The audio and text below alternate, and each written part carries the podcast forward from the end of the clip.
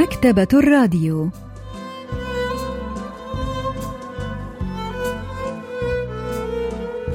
أهلا وسهلا بكم في حلقة جديدة من البرنامج الأسبوعي مكتبة الراديو الذي نستعرض من خلاله كتابا جديدا كل أسبوع. واليوم سوف نستعرض قصة حكاية نبتة الشيح للكاتب تشي إيرلام لحظات ونوافيكم بالتفاصيل.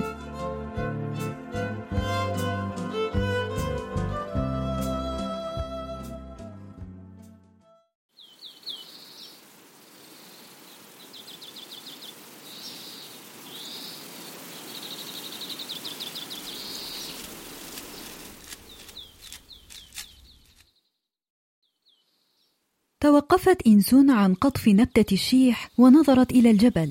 شعرت بأشعة الشمس الحالمة تبعث الاسترخاء في أوصالها وكأنها تحت أغطية الفراش الوثيرة. شعرت بإحساس رائع جدا. راح جسدها يرتعش وقلبها يخفق. دغدغتها أشعة الشمس التي تسللت عبر ملابسها الرقيقة فشعرت برغبة مفاجئة في تناول أو تقطيع شيء ما. مضغت إنسون نبتة الشيح وبدلا من أن تخلف مذاقها المر المعتاد في فمها جعلتها تكاد تتقيأ. قالت يا. استدار وجه أمها الذي لونته الشمس بلونها الداكن إليها وقالت هل أنت جائعة؟ لا. تنهدت تنهيدة طويلة ثم قالت ماذا عنك يا أمي؟ لكنها لم تجب. نشرت قصة حكاية نبتة الشيح للكاتب تشي إيلام عام 1953 وهي قصة تدور حول إنسون وأمها وحياتهما الشاقة في مجتمع ريفي. بعدما أخذ والدها غصبا للعمل القسري حاولت والدة إنسون التي كانت حبلى في ذلك الوقت أن تكسب قوت يومها بأي صورة فبدأت في مشروع صغير لم يكن ناجحا. وهو ما دفع الأم وابنتها إلى أن يحصلا على غذائهما من نبتة الشيح التي كانتا تستخرجانها من الجبال. البروفيسور بانغ مين هو أستاذ الأدب الكوري في جامعة سيول الوطنية يحدثنا عن القصة. 참 독특한 향을 갖고 있고 빛깔도 좋잖아요. 그러니까 تتميز نبتة الشيح بلونها القوي ورائحتها المميزة ويستخدمها الكوريون لإضافة نكهة شهية على أطباقهم لكن نبتة الشيح في هذه القصة لا تستخدم كنوع من التوابل الشهية بل كصورة رمزية للفقر المدقع والجوع. وقد ولد كاتب القصة تشيل نام عام 1932 ونشأ أثناء الاستعمار الياباني فعاش السنوات الصعبة التي امتلأت بالتوترات والقلاقل قبيل استقلال كوريا وبعده. وظل أنه أراد أن يستعرض ظروف الفقر الصعبة والجوع الذي عانى منه الكوريون بنهاية الاستعمار وأثناء الحرب الأهلية الكورية حيث اضطر الكوريون لمعاناة العمل القسري والحرب. وهذه القصة تحكي لنا كيف استمرت تلك الظروف الصعبة لعقود طويلة. وهكذا كانت إنسون ووالدتها الحبلى تعيشان على نبتة الشيح وكان موعد الولادة يقترب.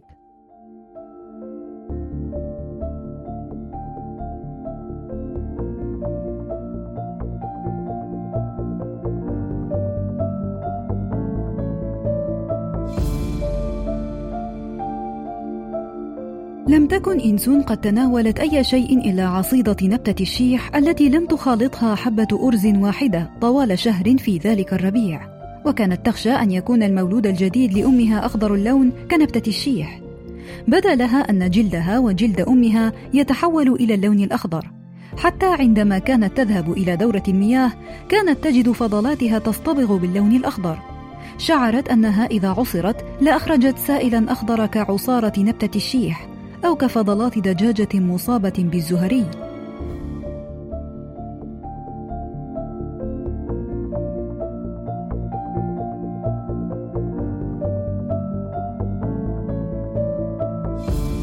استيقظت إنسون ذات صباح على صوت أنين. شعرت أن الأرض مبتلة وأن رائحة تشبه رائحة السمك تصدر من مكان ما.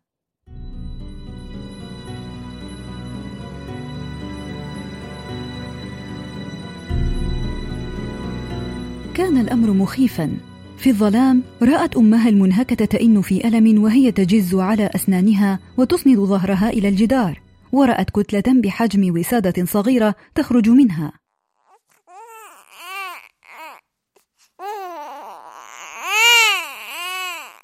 كانت إنسون على وشك الاقتراب لتفحص ما ظنت أنه طفل رضيع. ولكنها أجفلت حين رأت الأرض مبتلة بماء له لون أخضر كعصارة نبتة الشيح. وحتى الرضيع بدا أخضر اللون. في هذه اللحظة كانت طاقة أم إنسون قد استنفذت تماما فسقطت فوق الرضيع. ساد الهرج والمرج القرية وكانت جدة يونغيو من بيت الجيران هي أول من يصل. عزيزتي أفيقي! حركت الجدة الأم فاقدة الوعي وحملت الرضيع. دخلت الجارة أم جونمين وصاحت ماذا حدث؟ قالت الجدة لقد سقطت فوق ذلك الرضيع الضئيل وقد مات المسكين. يا إلهي وما العمل الآن؟ ليس بوسعنا الكثير. لا نستطيع إحياء الرضيع الميت ولكن على الأقل يمكننا أن نحاول إنقاذ الأم. اذهبي وأحضري بعض الماء الساخن بسرعة. راح الجيران يفركون يديها وقدميها بالماء الدافئ ويطعمونها العصيدة السائلة ويعتنون بها إلى أن استفاقت أخيرا.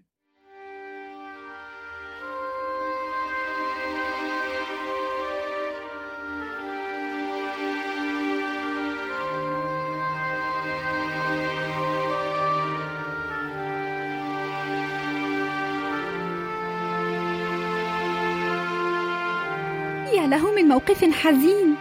لا شك أنها كانت تعاني من ضعف رهيب لتفقد وعيها وتسقط على رضيعها هكذا. لكنه ليس بالأمر المستغرب فلم تتناول المسكينة أي شيء سوى نبتة الشيح طوال تلك الفترة. لا شك أن والد إنسون سيصعقه الخبر. أظن ذلك. وهكذا غادر الجيران بعدما أدوا دورهم. بينما كانت الأم تتعافى من تجربة الولادة المأساوية تلك، اضطرت إنسون التي لم تكن قد جاوزت الحادية عشرة من عمرها أن تجمع نبتة الشيح من الجبل بنفسها، وأن تبيعها في السوق. ذات يوم جلست تبيع نبتة الشيح بجوار متجر الأرز، ولم تستطع منع نفسها من تأمل حبات الأرز البيضاء اللامعة كاللؤلؤ داخل الوعاء. لا شك أن أمي سيسرها كثيرا أن أطهو لها بعض الأرز تلفتت إنسون حولها لترى إن كان أحد ما يراها. كان صاحب المتجر متغيبا إذ كان يتناول خمر الأرز في الحانة. وكان الباعة الآخرون أيضا متغيبين لسبب ما. مدت إنسون يدها وراحت تتحسس حبات الأرز.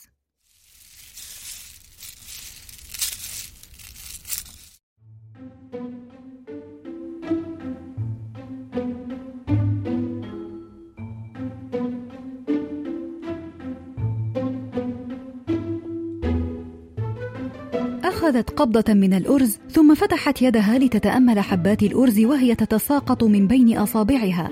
كان شعورا رائعا. كررت ذلك الأمر عدة مرات قبل أن تضع بعض حبات الأرز في فمها وراحت تمضغها.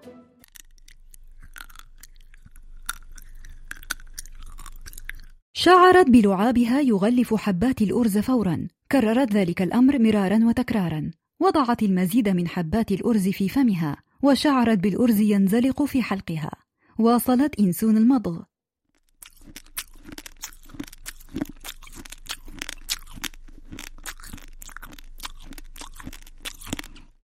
ثم قررت أن تأخذ الأرز معها لتطهوه لأمها. لم تتردد. وضعت سلتها بجوار وعاء الأرز وأخذت بعضا منه إلى جانب نبتة الشيح.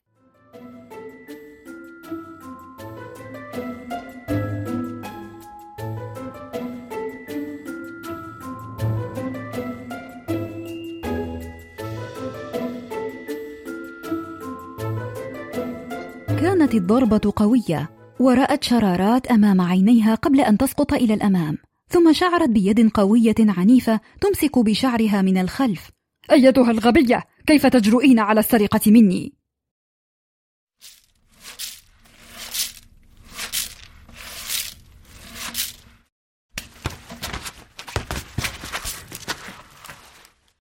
أدركت إنسون أن الأرز ملك لشخص آخر وأن ذلك الشخص قد أمسك بها وهي تسرقه. اشتعل رأسها خجلا ولم تستطع أن تتصرف بأي صورة. كان صاحب المتجر العنيف قد ألقى سلتها على الأرض وكان يشد شعرها في قسوة.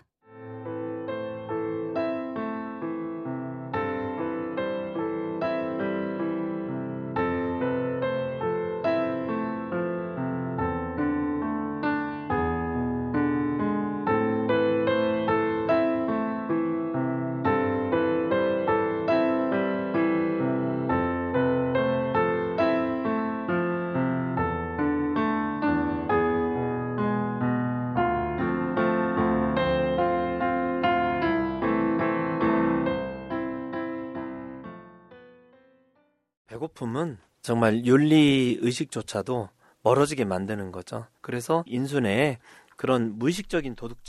الجوع القاسي ينسي المرء أخلاقيات المجتمع وينسيه ما هو صحيح وما هو خاطئ. وقد سرقت إنزون الأرز دون أن تشعر وكان الدافع وراء تلك هو غريزة البقاء المختلطة بتذكر والدتها التي تتطور جوعا.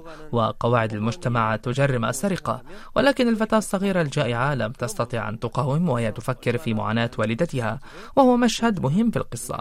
إذ يرينا مدى قسوة الفقر الذي كانت تعاني.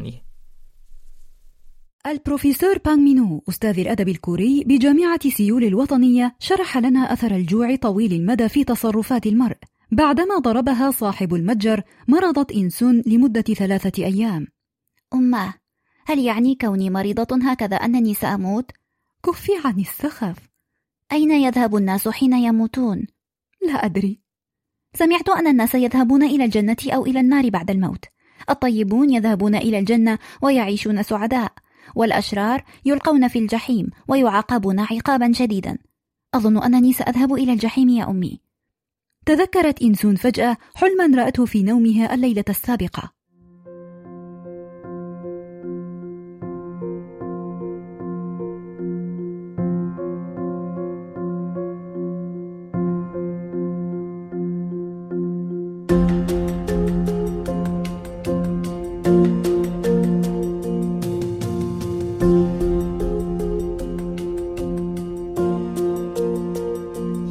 كان حقلا أخضر مترامي الأطراف وكان مغطى بنبتة الشيح.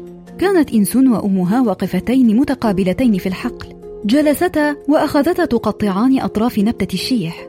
وفي تلك اللحظة بدأت أوراق نبتة الشيح تطير في الهواء وقد قطعت أعناقها. بدأت أجزاء النبات الباقية في الأرض في البكاء والنحيب بصوت عال.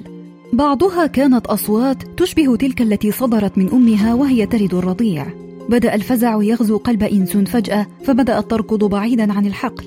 راحت تركض وتركض ولكن أوراق نبتة الشيح الطائرة في الهواء بدأت تهاجم رأسها ووجهها وكتفيها وصدرها. راحت تزيح نبتة الشيح من على وجهها بكل ما أوتيت من قوة. راحت تخمشها وتصفعها وهي على وجهها وهي تبكي. وهنا فتحت عينيها وأدركت أنه كان حلما لا أكثر.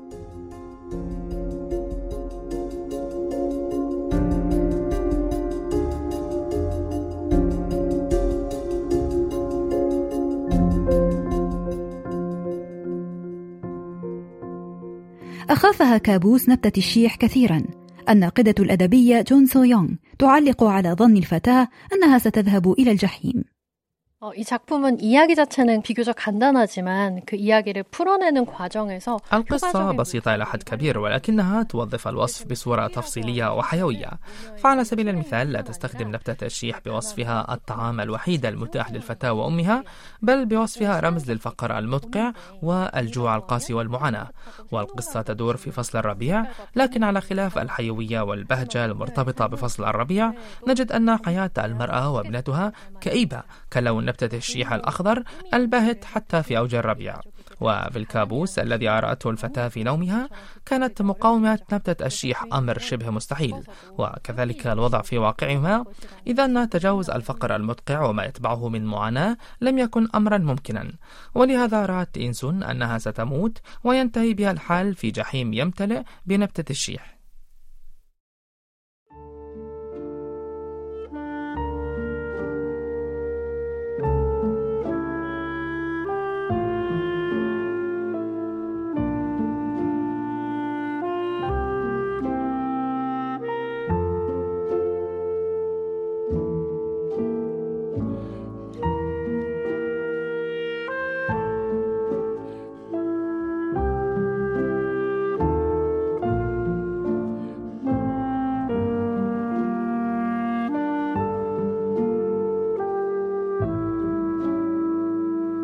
سأصنع لك فستانا جميلا حين يعود والدك. لذلك تناولي طعامك. هيا. عن أي فستان تتحدثين؟ فستان جميل. لا يشبه أي شيء ارتديتيه سابقا. وما لونه؟ ماذا عن اللون الأصفر للجزء العلوي ولون البطيخ للجزء التنورة السفلية؟ وما لون البطيخ؟ أخضر. لا لا أريد تنورة خضراء. أي لون تريدين إذا؟ أريد اللون الزهري. حسنا إذا هو الزهري. هل أنت متأكدة؟ بالطبع. يا إلهي شكرا. أنا أحبك كثيرا يا أمي. وهنا سقطت قطرة من دموع الأم التي ظلت معلقة برموشها لفترة على وجه إنسون.